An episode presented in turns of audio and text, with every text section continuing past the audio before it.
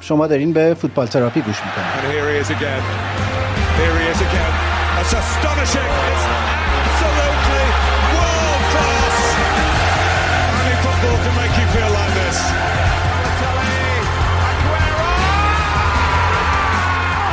توی این پادکست من ایمان به همراه وحید که یه ایجنت فوتبال رو توی انگلیس زندگی می‌کنه درباره اتفاقات، هواشی و نقل و انتقالات لیگ برتر انگلستان صحبت می‌کنه.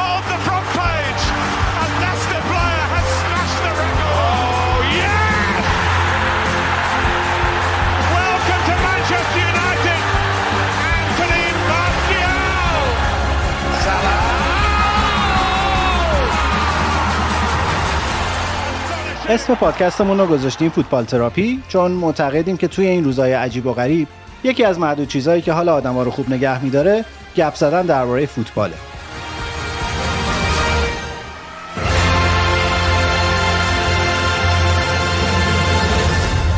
one good looking one and, and, and, and there's one good looking one and there's you Vahid. Oh yeah, unfortunately. I can't help that. Sorry, Craig. No, that's okay. okay. Basically, Craig, just to give you a bit of background about this uh, setup, this podcast, we started it uh, just during the pandemic because, um, you know, we wanted to just give people something about the British football, English league, Scottish league, yeah. and give them information because there are a lot of podcasts which talk about all the leagues and they are like one hour, two hours long and people don't really want to listen, don't have the time to listen to that. Right. So ours is about 30 minutes, 40 minutes and we're only focusing on one item a week and English league and the Scottish league only. We don't go anywhere else. We don't analyze matches or anything because we are not experts. You know, we're just talking generally about teams and sort of and also we are promoting cities as like a tourist guide, you know. Iman, Iman keeps on asking me about Glasgow and Edinburgh and Aberdeen and I'm really in love in, with Glasgow. He loves Scotland. Uh, well, Glasgow City. Just your Glasgow. The goodwill in Glasgow and Aberdeen's excellent. The goodwill's there. But uh, when the two teams in Glasgow meet, there isn't goodwill. Yeah. There's great rivalry. Yeah. Like, like Glasgow Celtic and Glasgow Rangers. Yeah. So um, if you if you're ready, we can start by basically um, just uh, a bit of background about yourself, uh, where you've worked, you played, achievements. I know, I know you know you're one of the most successful Scottish managers, obviously, and uh, it's it's Mr. Craig Brown CBE. We should we should remember. Yes, you should. I never use that. I never use that because because somebody said that means can't be England. CBE. But actually, no, it means can be England. Yeah. yeah. Yeah. So uh, if you're ready, we can. Yes, uh, we're ready. Iman, are you ready? Yeah, sure. Okay. Okay. Uh, let's start, Iman.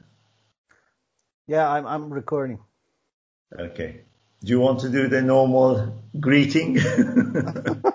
Am I talking? Uh, am I talking to Iman or Vahid or both of you? Both of you. Who Uh, I I suggest uh, I- it's better to uh, I, I I'll be silent uh, because of uh, translation after recording. Uh, it's better to uh, have uh, two voice. So True, yes. if you I know, have like, you know, I like if somebody speaks to me, I like to call them by name. You know, when I'm Yeah. speaking, but I'll, I'll, I'll, I'll not bother unless. no, no, no. Uh, what we do is we put the original online, the English conversation Yes. between us, and then we put a translated version okay. where Iman will pretend to be you, obviously minus the accent, because but can you translate Scottish? Can you translate Scottish? I'm not sure if I can, let alone him. okay. okay. Right. I look forward to if, speaking to you. if. I have uh, any question, I will join you. Hmm, Okay. All right. Okay. Okay. Uh, good morning, Craig. Nice to have you here. Good morning, Yeah. Vahid. Good morning, Iman. Uh, we are very privileged to be able to speak to you. You're obviously um, a good friend of mine, old friend of mine, and uh, we have met on, on a number of occasions. So uh, we would like you to just sort of tell our guests a bit about yourself, your playing career, your managing career, and then we go from there. Well, I'm an old man uh, now. I'm, I'm what they call the big word in English is octogenarian. It means I'm 80. So when you're 80, you're past it. You're well past it. But I'm, I'm very, very fortunate uh, still to be involved in, in football, and that's 60 years and more. 60. I was 18 when I was a professional footballer, and I played for three teams in Scotland, or I was signed by three teams, and uh, uh, that was Glasgow Rangers, uh, Dundee, and Falkirk. Uh, and then I managed three teams in Scotland. I managed uh, uh, a second division team at the time called Clyde, and then I managed Motherwell and Aberdeen in the Premier League. so I played for three, I managed three, and I worked for three teams in England. I was manager at Preston North End. I was the international representative for Fulham, and I was a football consultant. That was a great title, that job. I liked that. Football consultant at Derby County. Uh, so I, worked for three teams in England. So I had three, three playing, three managing in Scotland, three in England, and one of them managing. And for 15 years I worked with the Scottish Football Association, and eight of them I was the international team manager. So that's a synopsis of uh, my career. Okay. and you qualified obviously for the Euros and the World Cup during your uh, time as a Scottish manager, back well, to back. Yes, well, I'm, I'm very fortunate in that uh, I was at five major tournaments with Scotland on the staff. Yeah. Uh, three World Cups and two European Championships. Now, until this one that's coming, we've only ever been to two European Championships. And Andy Roxburgh was the manager. I was the assistant when we went to Sweden in 1992. And then I was the manager when we went to England in Euro 96. Now, prior to that, the greatest honour I perhaps have in football is that the best manager ever, in my opinion, the best manager on the planet, Sir Alex Ferguson, he phoned me and invited me to be on the staff with him when he was asked to take the Scottish team to Mexico, 1986. So I was in Mexico 86 uh, on the staff uh, with Sir Alec, and then uh, I was assistant to Andy Roxburgh in 1990 when the World Cup was in Italy, and then I was manager myself in 1998. Uh, so uh, in 12 years, I was at five tournaments with Scotland, major tournaments, and also uh, under 21 and youth tournaments. We were in the World Cup final, would you believe, against Saudi Arabia uh, with the Scotland youth team. And uh, we lost the final in penalties uh, to Saudi. And that was 1989. Right. And two years prior to that, the under 20 team of Scotland, we had a good under 20 team. We were in the quarter final in Chile in the World Under 20 Championship. So my, my experience is good in in terms of international tournaments with the national teams of Scotland. And now we're back in the European Championship. There's been a, a gap of 23 years, and now we're back. We've qualified again, so we're delighted. Obviously, yes. What do you think is uh, because Scotland, in terms of population and in terms of players, Scottish players, uh, is quite really restricted to where you can pick your players from. Uh, what do you think has been the sort of, if you like, the success of them contrib- uh, what's the contributory factor to the success of Scotland? Because let's face it, it's been quite a success story, really, for a small nation. Yes, I think in the past, you know, there was a good success. Recently, we've not been too successful either at clubs, club level or at uh, international level. You know, we had there was a time then when I had the privilege to be the, the national manager. Rangers in a European final and Celtic in a European final. Uh, Celtic were in Seville and the uh, Rangers. But I think the success in Scotland has mainly been, uh, I think, because of a very good development programme uh, by Andy Roxburgh. Uh, certainly the youth, that when Andy was in charge as technical director, he was very insightful and he left us to be technical director of uh, UEFA, and he's now technical director of Asia. based in Kuala Lumpur. So I think Andy had uh, a bit of uh, foresight and he developed a program of player development and coach education. The coaches were very well trained, we feel, in Scotland. And a lot of, in England, the contrast is in England, the big name coaches, you know, the, the Glenn Hoddles and the Kevin Keegans, they weren't so keen to go to the course in England because they looked at the staff and they didn't see anyone they thought they could learn from. And this was my feeling anyway. Now in Scotland, the staff uh, that Andy Roxburgh had included uh, Alec Ferguson, Jim McLean, Alex Smith, well-known uh, managers in Scotland, and we brought some up from England with Brian Kidd up from uh, Manchester City. Yes. And therefore went and we guest contribution uh, contribution sorry from uh, abroad. we would call maybe Roy Hodgson a guest. we would call Dr. Joseph Venglos, a guest, and he would come and he would be instrumental in teaching the Scottish coaches. So, coach education in Scotland was good, and that meant player development was good. But it's fallen mm-hmm. away recently because there are so many foreign players in Scotland. The best team in Scotland at the moment is Glasgow Rangers. They played Celtic uh, at the weekend on, on yes. Sunday, and Rangers had only one Scottish player in the starting team it's a foreign team, full of foreign players, mm-hmm. Rangers. The goalkeeper, McGregor, was the only team, the only player, and the boy Jack, uh, Ryan Jack, would have been playing probably, but he's uh, injured. So, I mean, that tells you what's happening in Scotland. It's a bit disappointing when the Celtic only had maybe three or four Scottish players. So the top teams are, uh, uh, I think, predominantly foreign players, which is not so good. And anyway, I'm going on and on here. That's not a long-winded answer. I think in the past, uh, Scotland or Scottish leagues were sort of buying market for the English clubs. If you go back, you can mention people like Gordon McQueen, Joe Jordan, Gordon Kenny Strachan, you know. Douglas. Kenny Dalglish was the most successful one, obviously, yes. yeah, and most, one of the most successful managers also in Absolutely. England. Yeah. And, um, you know, Graham Souness one of the hardest midfielders.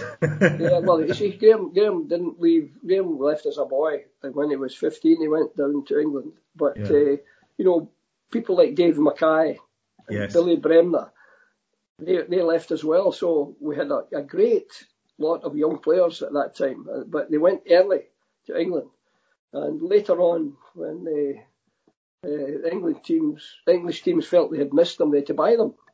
So Kenny was bought for, I think, only 350,000, I think. bargain. a bargain. And, and, then later on, Steve Nicol went to uh, yes. Liverpool as well. So it's changed days now because there are not so many players being purchased and, uh, by English clubs. Yes. But uh, do you think the time that Rangers was away from the Scottish Premier League that hurt the league in Scotland? Yes, oh, it hurt the league badly, and there was a fall away then uh, of of money, of interest.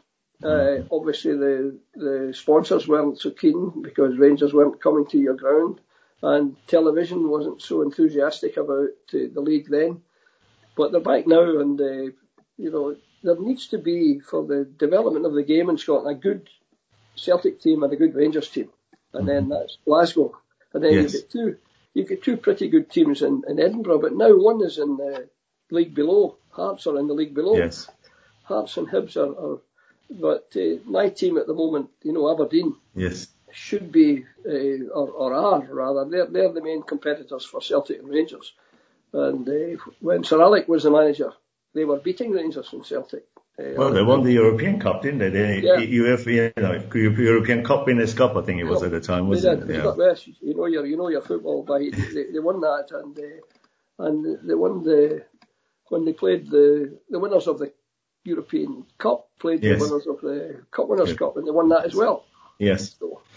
I mean, that was, I suppose, uh, around the world classed as a miracle what he achieved with Aberdeen, but. Uh, he had a good team. He, uh, that reminded me of a bit like um, Brian Clough's Nottingham Forest. Yes. Not many top star sort of or highly rated players, but a team. A team, a very good team, and, and great, great discipline and great organisation. Yes. I use, you know, I do some coaching courses, and I know that a number of players that played for Brian Clough, and I think I know them all that played for Sir Alec at Aberdeen. Mm-hmm. So, you know, I pick up things and and, and, and, and use them. You know, I could I could do another hour telling you about Clough just now. You know, maybe the best bit of coaching I've ever heard. We had a young player played called Terry Wilson, played for Nottingham. And I went to see him and I said, he was a midfield. Where were you playing? He said, I don't know. I said, what? he says, I don't know. We are, you were the best manager in England and you don't know you were in midfield. He says, yes.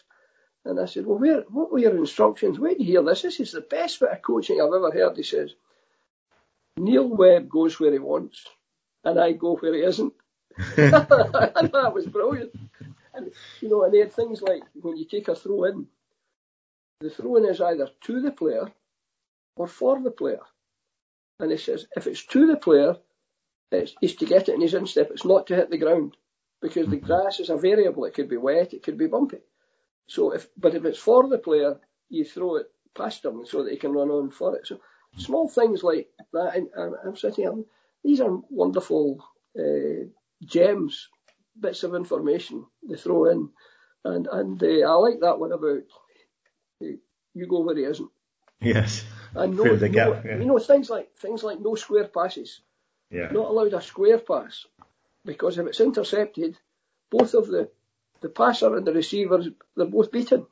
It can be forward or back, but not square. You know, small things, and you don't talk to a referee, you don't make any comment. I mean, all the various uh, gems, I think, from, from the coaching point of view. Yes.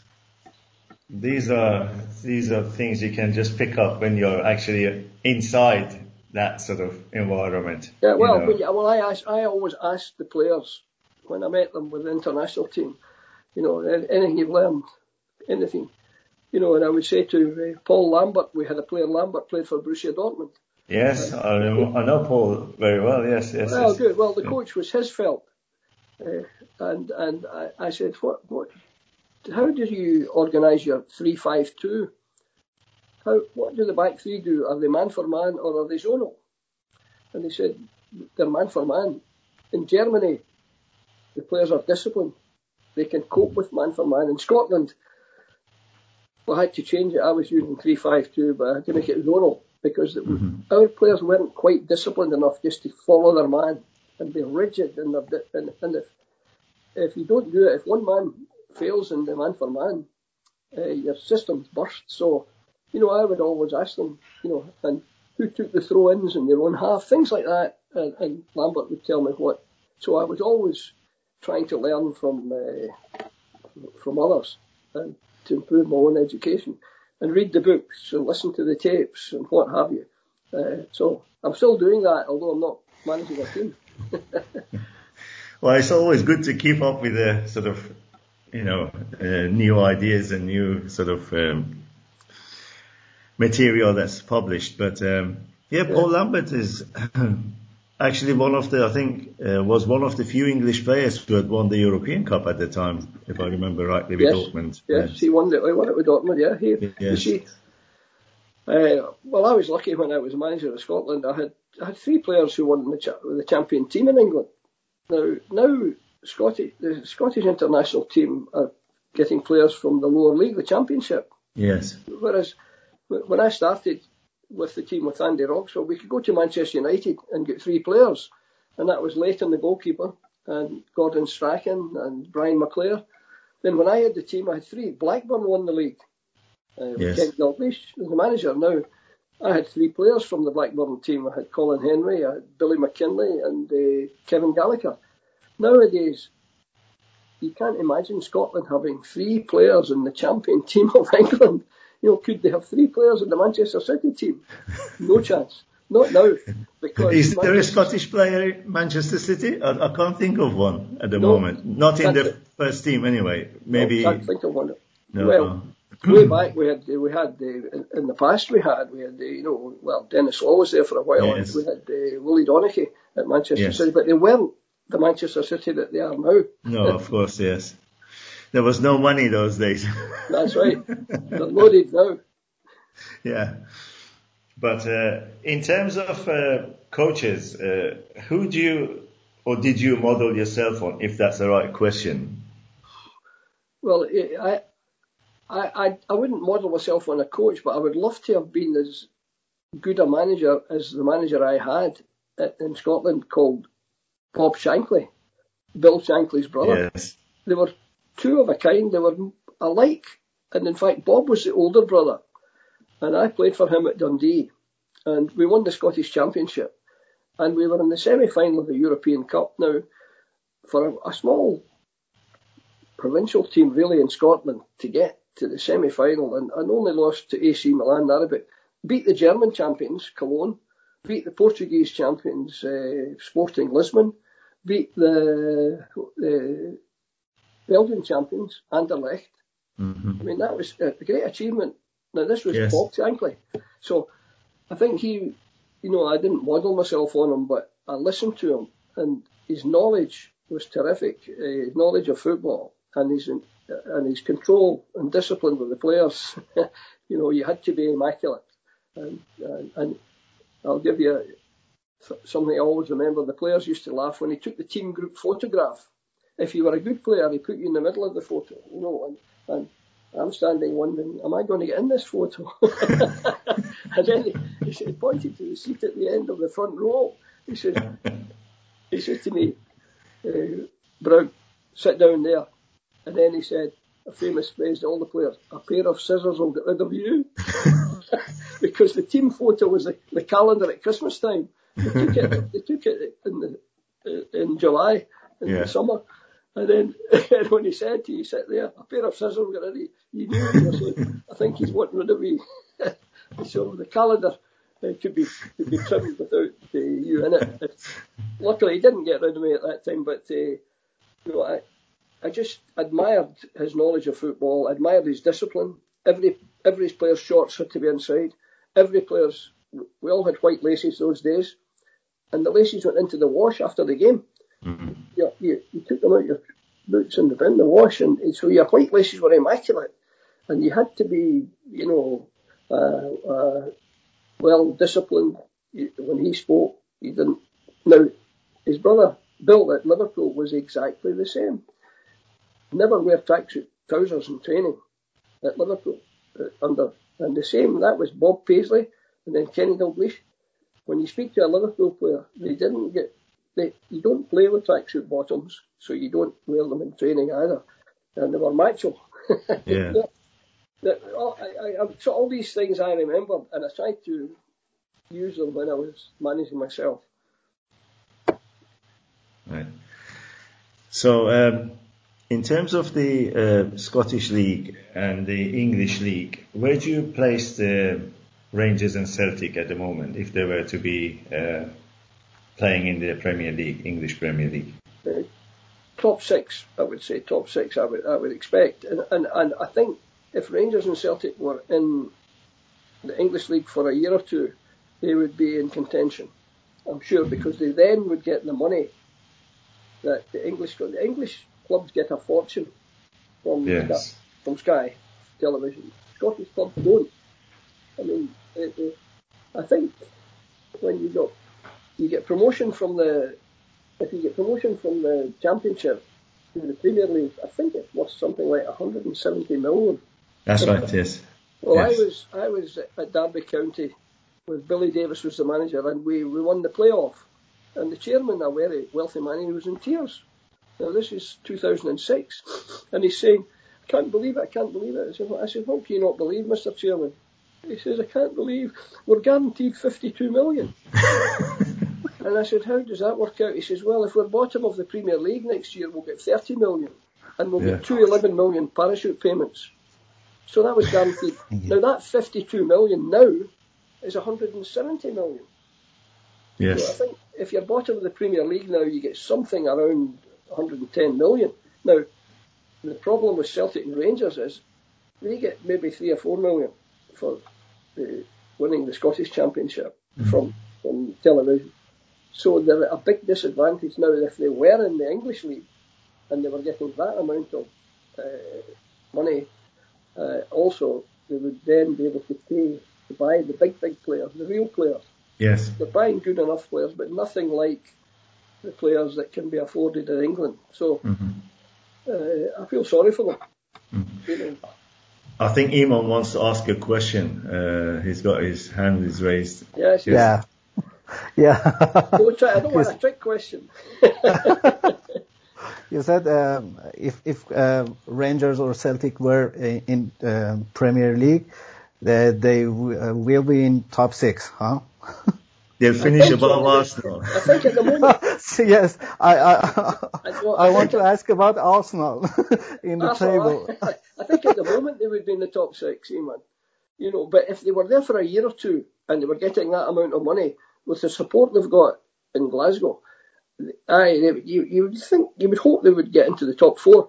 But at the moment, they would be, I would think, very much in the middle of the Premier League at the moment. I think you know, Celtic and Rangers at the moment are not quite the level of. Although you see in in Europe uh, Rangers had done very well there until recently. So, you know, you would you would expect them to be at least a, Leicester, a Leicester City standard. Uh, And I'm biased because I'm Scottish, but you know, give Rangers a year or two in the English league, and they would certainly uh, uh, do well. So, Iman, what I, I I didn't answer your question. Sorry. okay, I I just want to ask. He wants to know. Sorry, he wants to know if they finish above Arsenal or Oh, not. sorry, He's an Arsenal. Arsenal supporter. I- I'm the last Arsenal Well, supporter. I, I, I used to go and see Arsenal. I used to go and watch Arsenal to, to, to look at Charlie Nicholas playing uh, for Arsenal, and uh, you know, and, and George Graham was the manager then, and I loved going down to a game at Arsenal because you get a very nice uh, sandwich at half time and a plate of soup. but no, and and uh, I loved the. Uh, Charlie Nicholas as a player, and they loved him at Arsenal. And my my roommate, my pal in, in Dundee, you you're maybe too young to remember, uh, was transferred to Arsenal from Dundee called Ian Ure, centre half, and he went. It was a big fee then, si- uh, sixty-two thousand. He went to Arsenal, and his colleague Gilzean went to Tottenham from Dundee. And I went down to Arsenal quite a bit at that time because uh, Ian was a friend of mine, and, and uh, he was uh, centre back, and he had a good career because he went from Arsenal to Manchester United. But uh, you're, you're obviously an Arsenal fan, so I've got a soft spot for Arsenal rather than rather than Tottenham. I don't know why, because my favourite player as a young boy was called Dave Mackay from Tottenham, oh Scottish, yes. Scotsman, uh, and we had a number of we had more players at uh, Tottenham than we had at Arsenal. Uh, I've got to say. Yeah. Okay, thank you. okay, you're welcome. So um, yeah, go ahead, go on. So yeah, I'm just going to say, Iman's a gunner. Then he's a gunner Yeah, he is. He is for his sins. for his sins. Yeah. yeah. Um, obviously, Scotland uh, had one other famous manager, Jock Stein, who you know obviously passed away sadly a few years back, quite a few years ago now. Um, as a manager, obviously, he was a Celtic man, uh, and uh, he was successful with them. And uh, he, I think, came down to Manchester City for a short period as well, didn't he? No, no, that was Billy McNeill who did that. He went Sorry, to yeah, Billy, Billy Le- McNeill, yeah. Leeds United. Leeds Leeds United. United. Jock, yeah, Jock Stein, sorry, Jock Stein went Leeds. to Leeds United. Billy Yeah. McNeill came to City. Yes, you're right. And uh, he built uh, basically a good Leeds team there. Uh, do you think his team was modelled on uh, Celtic? I don't think so. I don't think he had long enough at Leeds to to do that because he, he he's a very short time at Leeds United. Yes, I think. was. Yes. uh, uh, Jock Stein, and therefore he didn't have time to build the way he built at Celtic. Uh, and you know, I don't think he would be looking to take the credit for the great Leeds team that Howard Wilkinson had, that won the championship 1992. Leeds won it, and uh, Howard was the manager then. Yes. I, I, think Jock was much before that, and I don't think he would be thinking he would be taking the credit for the Leeds United team. But, uh, well, Billy McNeill we mentioned, because Billy went from Celtic down to England and managed two teams in England. He managed uh, Man City and uh, Aston Villa, uh, if, my, if my memory is right. Yes. And sadly, Billy passed away recently. Uh, but he was a very fine guy.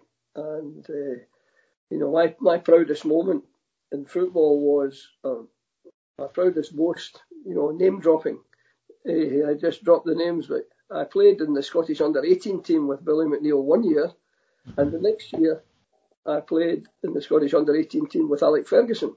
So these are the two men who have won the European Cup or the Champions League. Because yes. one is a player and one is a manager.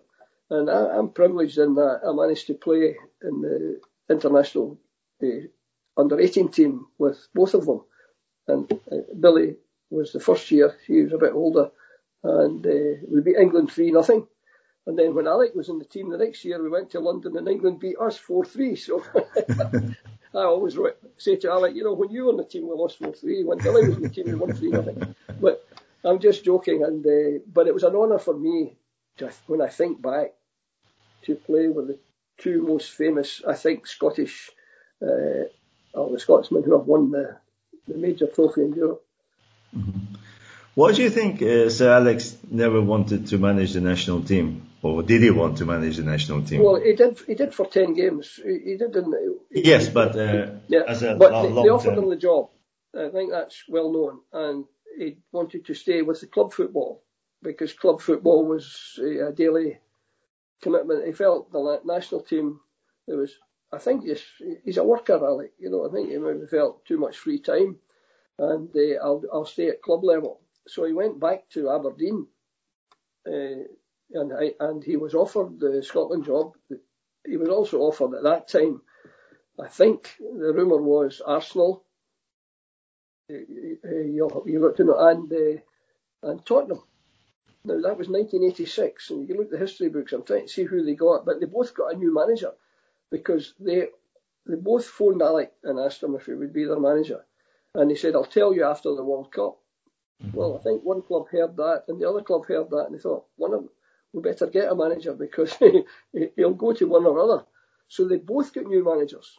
I can't remember who they were. The, uh, maybe I could if I could research that. 1986, but uh, but Alec went back to Aberdeen, and then in September, October 1986, Manchester United were doing badly, and one of their players, Robert Strachan, recommended to Martin Edwards, the boss, Yes. Uh, Weaver manager at Aberdeen would do you a really good turn. He'll, he'll put a stick of dynamite below this club and blow it. Uh, if you want peace, calmness, don't bring them.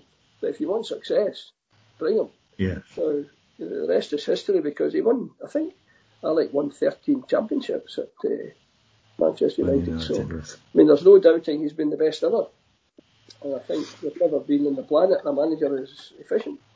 And I'm biased, but uh, you, know, you can't think of anyone. No. I think uh, maybe uh, uh, I'm, just trying to think who might be competing in, in England at the moment. I think Ancelotti's got a very good record. Carlos yes, Ancelotti. Yes. But I don't think anyone will ever touch uh, Alec Ferguson's record. I don't think anybody would stay at the club that long, to be honest, no. nowadays. The, I think the, well, it's not a problem for the managers, but it's a problem for the clubs. Um, most of these big name managers, they don't tend to stay more than three to four years because uh, they get to a high point and they don't want to see the club going down and having to rebuild, so they leave. That's my opinion, my personal yeah. opinion. Uh, you could be right. Yes, I think you know when you. I'd never thought of it like that, but you know when when you do analyse it, that's absolutely right. You see that happening time and time again. You know, you, they get a few Ranieri at, uh, at yes. uh, Leicester, Leicester yes. you know, and and uh, Jose Jose has moved yeah. from club to club. club yeah. Very talented uh, manager, obviously. Yes, I mean I see this. I thought uh, Guardiola would do the same as well after yes. winning the domestic treble because I thought, okay, he missed out on Champions League, but it's only going to be going downwards for him. But I'm yeah. wrong about him. I'm glad to say I'm wrong about him because I'm a City fan. So. Oh, you're a City fan? yeah. Oh, well, boo. I'm a United, I'm a United yeah. fan. Unfortunately. But you know, you know, I, I, I speak to Denis Law when he's in Aberdeen because he's from Aberdeen, and I speak to Denis when he comes up. And the, the amazing thing about Denis is this: that he loves City and he loves United. You know, and, and I think he's got a slight preference for United, but you know, he wouldn't say a word against Manchester City nor against Manchester United. And uh, Alec, Alec Ferguson said the best, the the best uh, British player that he can, not just Scottish player, that he can think of is, is uh, Denis Law. Uh, and he's played for both City and United. Yes, obviously, yes. But um, City has got a sort of a really funny atmosphere. It, it, sort of really grabs you when you go to the ground. Uh, when I was studying in Manchester, I used to go to a lot of the home games. And, uh, you know, they were a poor club. They were like a yo-yo club. They were in second division you know, when we had the old first division yeah. and second division. So they weren't successful. And come end of the season, we were hoping that there are three teams worse than us that get relegated. was that right? What was the reason? What What was the turnaround? Was it money or was it a manager? Who, uh, Peter, Peter Reid was there for a while, wasn't he? Peter, Peter Reid was uh, he. They had one of the better seasons there under Peter Reid, and then uh, Howard Kendall took over. Howard, yeah. And they were sort of a steady mid-table team then. But then uh, once those two left, it was just uh, Kevin Keegan took over for a season, and they played really nice attacking football. And um, and to be honest, uh, what attracted me to City was it was my first ever game in England I went to see. They played Spurs. All right. And they had it was Ma- Malcolm Allison was the coach. Coach, yes.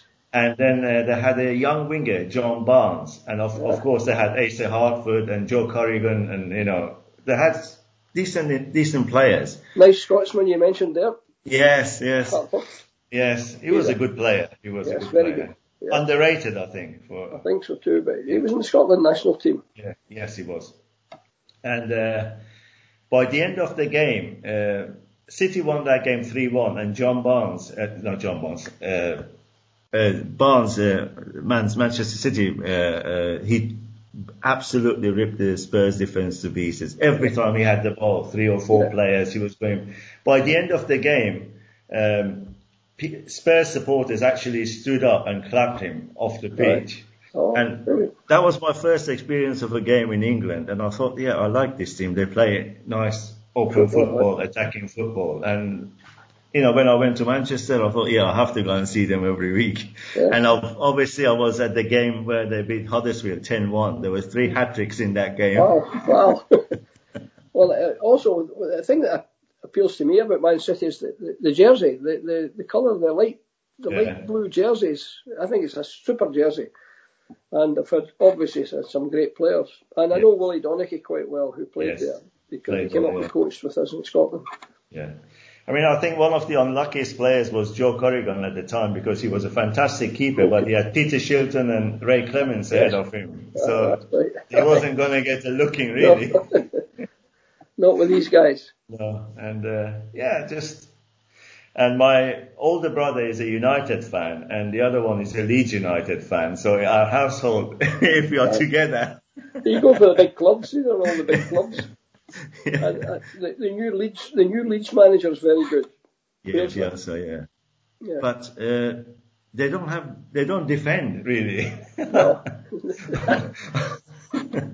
I, I, th- I thought actually that might be a major problem for them in the Premier League because the finishing obviously is much much better than Championship, and you know you only need to give some of the strikers one chance and they put it away in the Premier League, whereas in Championship, yeah, they could get away with it. But uh, you know, it's done well in the Premier League, to be honest. Mm-hmm. They have very well. Yeah. yeah. and it's a young, very fit team. I mean, he works yeah. them really hard in training. He yeah. does really work it, them hard.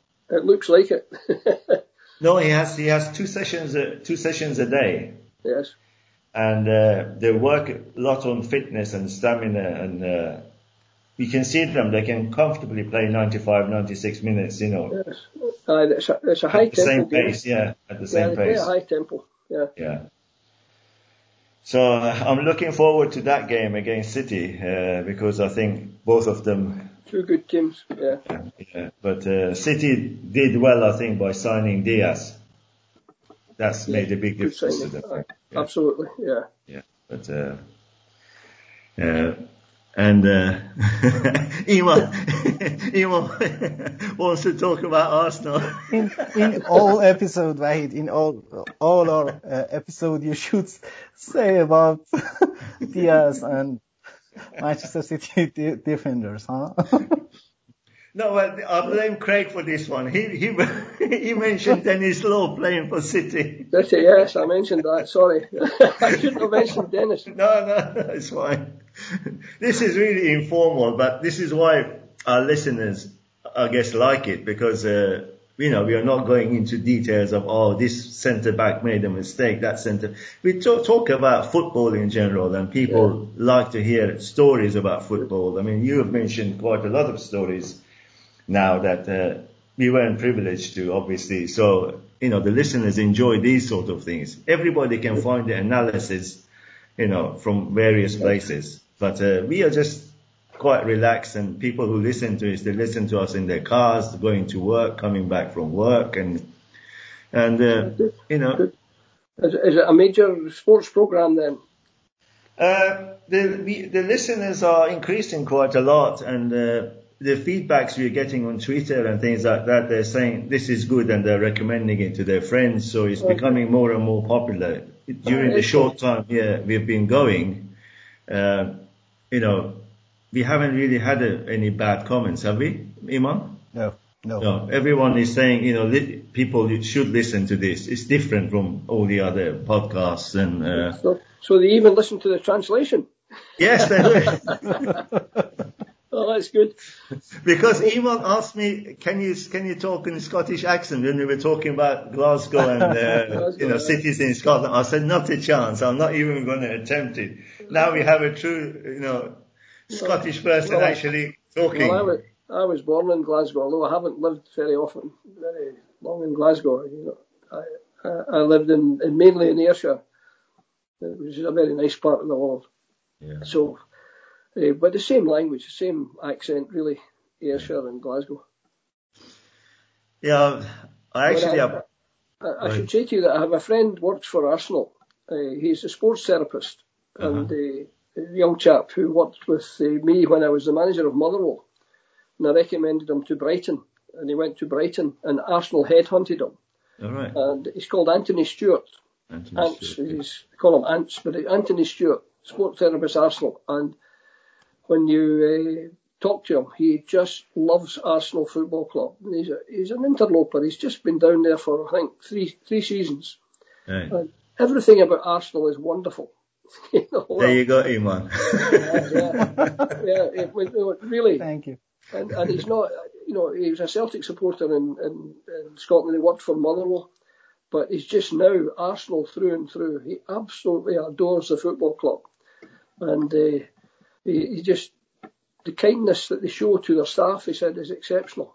Yeah. They have a big staff, obviously, and then you know when they won the cup and they were all well looked after even before that. But you know he, he speaks so highly of the, the Arsenal Football Club. One question for you, Craig. What do you think of all this playing uh, from the back nowadays? Goalkeepers well, playing with their feet and passing the ball out. well, that's that's there are so new there are so many new things happening and, and new terminology as well. They, they're talking about the front third, you know, and yeah. pressing, pressing. We used to say get the tackles in. We used yes. to get the tackles in, and the front third would be get it into their penalty box. But now they're talking about the front third and this the, the passing from the back. Obviously, if it's successful, you know, it looks good and and it's the way to play. But uh, in Scotland, you you've got to look at very often the condition of the pitch you're playing on, and and you're trying to pass it sometimes on the, the bad weather and a bumpy pitch. Players who are not as comfortable receiving the ball, so you maybe compromise and, and play it a bit longer. But the good teams, and I think it's true to say that it's the proper way to play football. Uh, I think it's overdone personally, and I think they should vary it. You know, for mm. example, I would be saying sometimes, and I used to say until I stopped managing a team, when the goalkeeper gets it, he's got options. One of the options is that we build from the back. The other is every one of you sprint to the halfway line, and he'll put it in their half, and we'll we'll win the second ball if their defender heads it out. We're in there, and we'll win that, and we'll play as many passes as we like in their half. I'm not so keen on playing so many passes in our own half.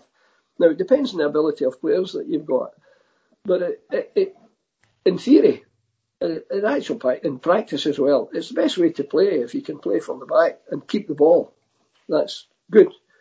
But the pitches are variable and the inability of some of your players to have be comfortable with the ball means you have to compromise sometimes and get it into their half and, fight for it there and then play it when you get it in their half. But that's that's my feeling. But uh, I'm old I'm old fashioned.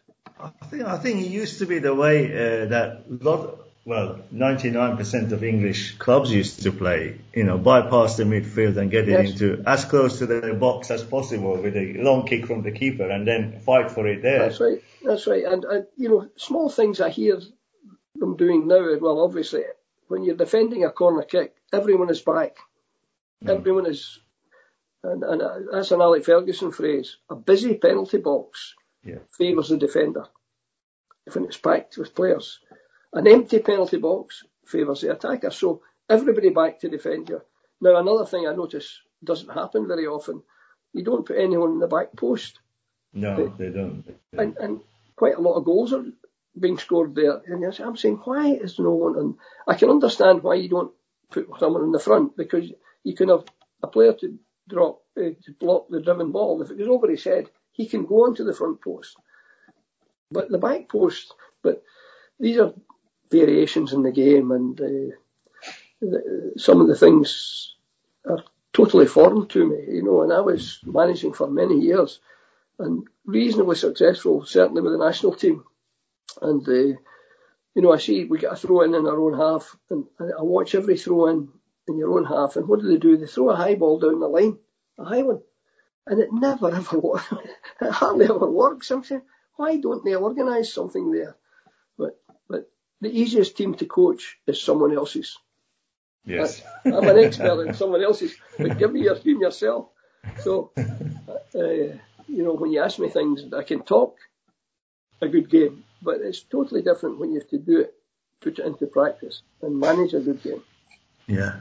There was a program, maybe Iman will remember it, in in Iran. There was a sports program, and the guy said, uh, um, you know, on paper we can talk about because all the coaches know the theory really well. On paper we yeah. can beat any team in the world, but in reality, in reality, that's right. Well, I always, that's the same. I always say the easiest team to coach is someone else's. yeah. When you're at a match, you're saying, look at that, look at that, look at that, and then when you should do it yourself.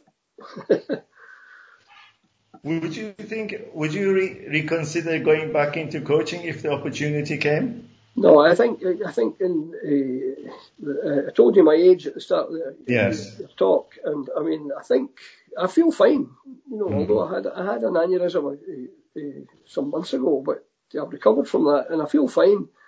But I think it's uh, ridiculous to be. Uh, uh, I'm officially club ambassador at Aberdeen Football Club. Yes, yes. I was on the board for a while, but the new owner came in and rejigged the board, and I didn't think I had enough money to be on the board.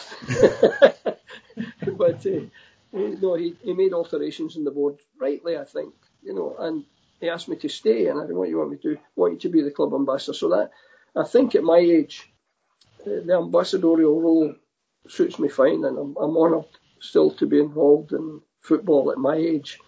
Uh, you know, I've been all all that time in professional football in Scotland, and a, a, a spell in England as well, as I said earlier. So I don't think I'd go back coaching. Uh, you hear me? I can talk, you know, and I, and I can uh, I can go on a course and, and talk on the pro license course and give my experiences to the other coaches. But uh, and I don't think everything I say is right, but it's but it's worked for me, so I, I'm confident about it. So, what does your role in Aberdeen involve? Would it involve uh, I don't know, visiting maybe other countries and uh, no, looking not, at? No, not really. No, no. I think when Gary McAllister, who's now at Rangers, was the he was the ambassador at uh, Liverpool. Mhm. When Klopp came to be the manager at Liverpool, Gary was the first team coach, and Yes. he said, "Gary, I'm bringing my own coach, you know, from Germany. So, but I want you to stay, and I want you to stay as their club ambassador." Mm-hmm. And Gary said, "Well, that's good. I'll stay." And, and he I said, "What does that entail?" He says, "70 days a year available, 70 days." And we've got supporters clubs in Kuala Lumpur. We've got, we've got Liverpool supporters in Las Vegas. Oh, that sounds all right. And all over all over the world, and maybe visit them and speak with them. And now, in, in Aberdeen, we, I'm not worldwide, but the ambassadorial role is really with you know if there's a a, a, a supporter who's in, in hospital before the lockdown that we have in the UK just now. I would visit the hospital. I would phone, telephone, and talk to them uh, about football matters with Aberdeen. Uh, I would uh, go and see the visit the midnight league they play and things like that. The disabled group. Mhm. Uh, uh, meet some of the supporters clubs. So it's it's a it's a ambassadorial uh, role which I enjoy, and I've got no uh, involvement with the team. You know, I think that would be uh, impertinent. Uh, I think it would be wrong for me to try to say to the manager what they should be doing, and never ever would dream of doing that. Yes. If they ask me, or if the coach says to me, "What would you do here?" or "What about this player?" Only if I'm asked, I would I would uh, give the opinion. But I keep a low profile. I keep. Uh, I'm just lucky to be to get to the game and get a nice seat in the director's box, you know, and watch the, the football. So uh, I don't think yeah, I think my days of coaching the team are past. I know I would love to, but I, I'm, I think I'm uh, uh, deluding myself, uh, thinking that I could do it. But there are there are quite a lot of places still in the world that uh, you know you can teach the coaches, like Yes. uh, not on maybe full time basis, but just have like guest appearances and talk to them about Yes, uh, you know their pro license and uh, yeah. I've because been, I've, I've been abroad doing pro license uh, sessions, and and also I've, I've gone over to mainly the USA uh, to do some coaching uh, because a lot of guys who pass their badges, their, their, their coaching qualifications in Scotland, yes, they're now coaching throughout the world, and uh, you know I'm invited to places uh, worldwide to do some sessions. Uh, yeah, the last last summer I was in Texas, uh, in, in the USA, and uh, thoroughly enjoyed working there. So, but uh, you know, I'm not looking for that kind of involvement any longer because I've got to realise, you know, I'm a bit older and uh, had a health scare. we hope you'll be healthy for many many years to come, well, thank, Craig. thank you very much. Thank you. It's it's always been a pleasure talking to you and meeting you in person. Obviously, you know, I came to Aberdeen to see you with um, a couple of players a few years back when you had just taken over, and it was nice actually seeing you on the training pitch and uh, you know taking players and basically coaching them and so on. Uh, You Yeah, see was- me, you see me limping about yeah, yeah, so yeah, there was. a bad knee. yeah, you had a bad knee at the time. Yes, that's Yeah. right. Yeah. I've since, since had a replacement knee. All right. Okay. I got the knee replaced. so Yeah. I wasn't at my I wasn't at my fittest there, but uh, Archie Knox and I enjoyed working at Aberdeen. Although Yes. it's cold, it's cold. Yes, yes. It was summer, it was pre-season. Uh, there was a guy called Patrick Bengondo that came from Swiss League. Yes, Uh, yeah. And, uh, Patrick, I remember. yes. I mean, he looked in good shape and he still looks in good shape. I mean, he's uh, uh, moving young players around. He's got a couple of players in Scotland actually at the moment. Oh, oh has he? Oh. Yeah, and uh, he's bringing sort of young Swiss players. He's using his contacts and he's acting as an agent now. I'm in constant contact with him, but uh, he's still in good shape. He's still kept his, you know, physical condition as uh, as though he was playing. But uh, anyway, yeah, he's got fond memories of being at Aberdeen for yeah. those two weeks. And it's all right. It's all right. Tell him it's all right in the summer. in the winter.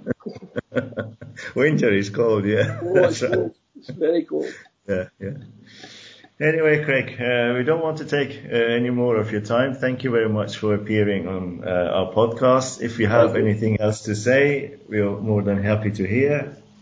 No, I, well, I, I would talk all day about football, but uh, you know, I'll answer any questions you have, and if you want to call back or, or, or extend this one, that's fine. But you know, I, I really just feel that uh, you know I'm I'm the most privileged guy, certainly in Scotland, and that I've lasted from a, an 18 year old going to Glasgow Rangers.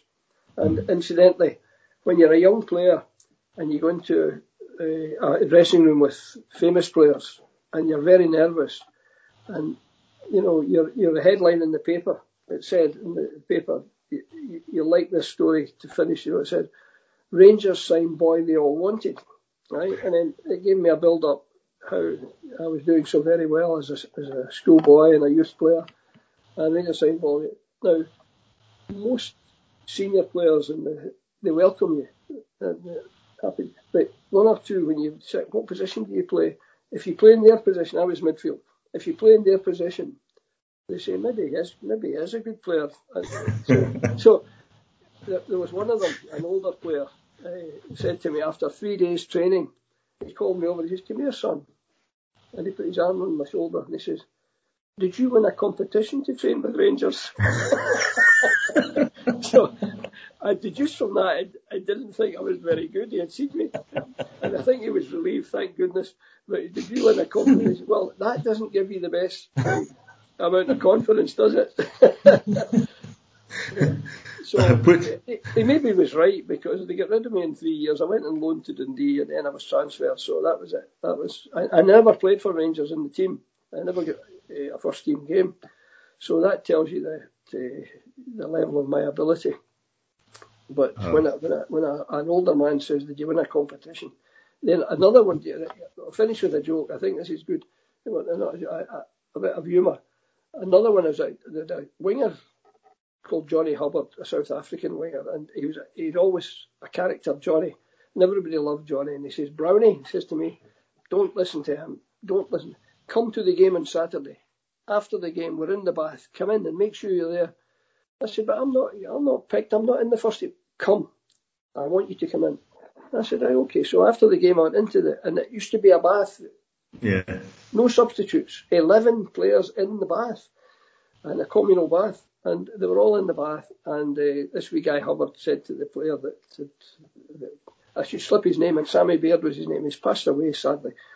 Nice big guy eventually, but that's what he said. So he says, Sam, and Sam looked and he's winking at me, the wee guy. He said, Sam, there was 62,823 at that game today. and big, the, the, big player looked and says, wait a minute, the game's just finished. And you know the exact attendance? He says, yes, I know them. I know exactly. And he says, how do you know the attendance? He says, the wee winger said, I was counting them, waiting in a pass from you, you greedy rascal. I thought that was good. So, and he said, I'll put the big fella down. So one of my you know, one of my favourite occupations now is uh, looking at humour in the game and trying to you know the fun and uh, remembering the stories you know that uh, that I heard all all throughout my career. Well, these were early ones about uh, about counting the, the crowd of sixty two thousand waiting on a pass. You must have been waiting a long time. yeah, I wait a long time. Yeah, but you've been very kind to me, thank you. Yeah. It's been a, a, pleasure to join you. Thank you. It's been a pleasure having you. Thank you very much, Craig, and all the best. And hopefully, anyway, we catch up later. We have a chat anyway later yeah, on sure. some stage. Take care. Have a good day. Thank you. Thank you. Take care. Very night. We'll Thank you. To the morning light by all the Levin Sino, and ye will be my dearie, my ain dearest dearie. It's ye will be my dearie. I can afford my mammy gay, she locks the door and keeps the key, and in the morning charges me, and I about the man, oh, for she says there are deceivers, deceivers, deceivers. She says there are deceivers, you cannot trust a no. Oh, never mind your mammy's yell, no dude, she met your dad herself. And should she fight, you can't her tell, she's half times done the same, oh. So lassie, gives your hand on, your bonny milk white hand on. Oh, lassie, gives your hand on, and scorn to lie and lay no. Oh, lad, my hand I canna give a table, and I man steal the key. Now meet you at ye on Birkentree, at Grousdown in the Glen, oh. The den a lippin' laddie, I canna promise laddie. Oh, den a lippin' laddie, in case I canna win,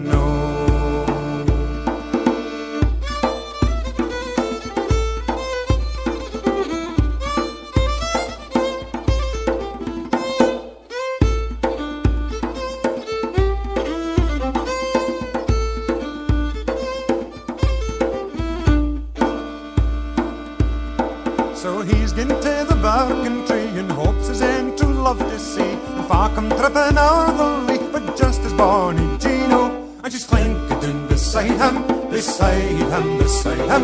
She's clinking down beside him, amongst the grassy green. No. I'm overjoyed with rapture new, quo he and breed his cherry moo. And Ginny ne'er had cast a roo, had next upon the greeno. For she has got her Johnny, her ain loving Johnny. And she has got her Johnny, and Johnny's got his